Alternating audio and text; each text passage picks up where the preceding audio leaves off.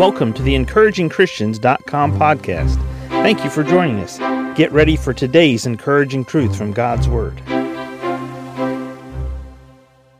Proverbs 17:1 reads, Better is a dry morsel and quietness therewith than an house full of sacrifices with strife. Better is a dry morsel and quietness therewith than an house full of sacrifices with strife. As we consider this proverb and what it says, it's better for a home to have peace, to have quietness, even if it's got just nothing but dry bread and water as far as sustenance, as far as provision. Because a peaceful home provides a peaceful place for people to come to and shelter from the rest of the world and the rest of the day. Whatever you have going on throughout your day, when you come home, it's better to come home to a quiet, peaceful home.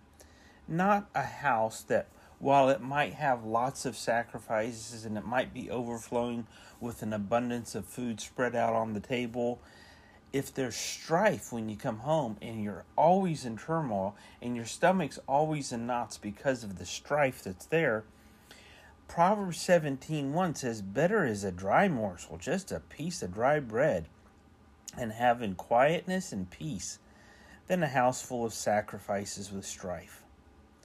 What kind of a home do you invest in and provide for the people who coexist with you? it could be that you're a child and you create a lot of strife and stress for your family, your parents, your other siblings. It could be that you're a husband or you're a father or you're a wife or you're a mother and you do a lot of wonderfully tough, challenging, sacrificial things. But there's a lot of strife there. What about turning it around? what about bringing your spirit into check? What about bringing your attitude into check so that there can be quietness in your home? So your home can be a place of peace.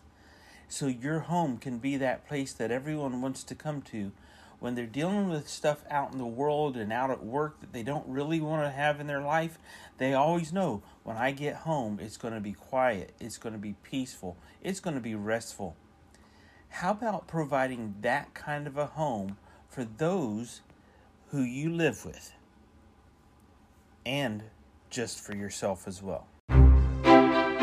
Thank you for joining us today for the encouragingchristians.com podcast. Please explore our website for more encouraging truths from God's Word.